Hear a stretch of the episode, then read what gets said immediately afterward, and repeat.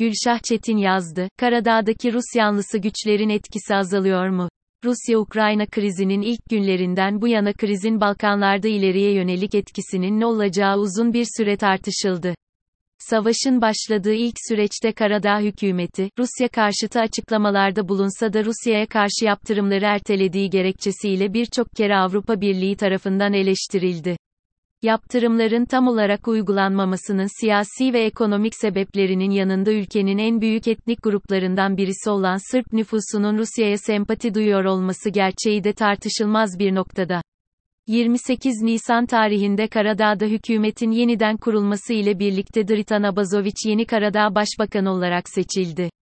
Yeni hükümetin göreve gelmesi ile birlikte Karadağ tekrar Avrupa entegrasyonu sürecine dahil oldu. Abazoviç hükümetinin, göreve gelmesinin ardından Rusya'ya karşı yaptırımlar arttırıldı. Ancak somut olarak bu yaptırımların en büyük örneğine geçtiğimiz günlerde şahit olduk. Karadağ'ın Rusya'ya karşı en sert yaptırımı, hava sahasını kapattı Rusya Dışişleri Bakanı Sergey Lavrov'un 6 ila 7 Haziran tarihlerinde Sırbistan'a düzenleyeceği resmi ziyaret Bulgaristan, Kuzey Makedonya ve Karadağ'ın hava sahasını kapatma kararı nedeniyle iptal edilmeye zorlandı. Uçuşunun iptalinin ardından Moskova'da yapılan basın toplantısında Lavrov, NATO ve AB, Balkanları, Kapalı Balkanlar adı verilen bir projeye dönüştürmek istiyor, şeklindeki açıklamaları ile Açık Balkan projesine atıfta bulundu. Bu sorun devamında Bulgaristan ve Karadağ büyükelçiliklerinin Moskova'da sınır dışı edileceği ihtimalini de gündeme getirdi. Karadağ Başbakanı Abazoviç, Rusya Dışişleri Bakanı Sergey Lavrov'a uygulanan uçuş yasağı durumunu değerlendirdi. Karadağ'ın eylemlerinin Rusya'ya yaptırım uygulayan ülkelerin eylemleriyle aynı olduğunu söyledi. Devamında Karadağ Dışişleri Bakanı Ranko Krivokapiç, Moskova'dan uçuşların yasaklanmasının bu ülkenin üstlendiği yükümlülüklere temel bir saygı olduğunu ve Rusya Dışişleri Bakanı Sergey Lavrov'un Belgrad'a trenle seyahat edebileceğini belirtti.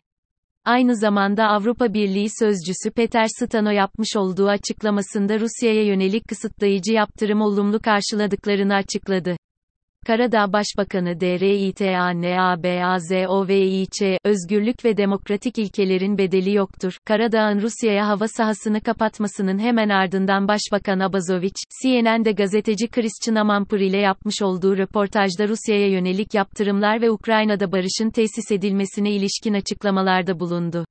Öne çıkan açıklamaları, NATO ve AB müttefiklerini destekliyoruz ve Rusya'nın Ukrayna'ya yönelik saldırganlığına şiddetle karşıyız. Karadağ'da 10 binin üzerinde Ukraynalı mültecimiz var, herkes kendini iyi hissediyor, sorunsuz bir şekilde ülkemizde yaşıyorlar. Umuyorum ki bu durum uzun süre böyle olmaz ve akılcı politikalar mümkün olur. Özgürlük ve demokratik ilkelerin bedeli yoktur. Biz sadece ekonomik yönden bakmıyoruz, yaptırımlar konusunda çok netiz ve artık yeni pazarlara açılıyoruz. Avrupa'da olduğu kadar Orta Doğu'da da yeni destinasyonları teşvik ediyoruz. Açıklamalarında Karadağ'da bulunan Rus güçlerinin etkisinin hala var olduğunu ama eskisi kadar kuvvetli olmadıklarını da belirten Abazoviç, izlemiş olduğu politikada Rusya-Ukrayna krizinde tarafını AB ve NATO ülkelerinden yana olduğunu bir kez daha yinelemiş oldu. Rusya'dan uzaklaşarak AB ve NATO ile ilişkilerini en üst seviyeye taşıyan Karadağ, özellikle Rus iş insanları tarafından tercih edilen ekonomik vatandaşlık programının Avrupa Komisyonu tarafından eleştirilmesi üzerine programı 31 Aralık'a kadar sona erdirme sözü verdi. Karadağ ekonomisinin büyük bir kısmını oluşturan turizm gelirlerinin ana kaynağı Rusya, Ukrayna ve Beyaz Rusya'dan gelen turistlerdi. Karadağ yaz turizminin bu mevcut krizden olumsuz etkileneceği bir gerçek. Bu olumsuz durumun turizm yönünden etkisini azaltmak adına ve turizm gelirlerini arttırmak için Karadağ, Suudi Arabistan vatandaşlarına vizesiz seyahat imkanı sağladı.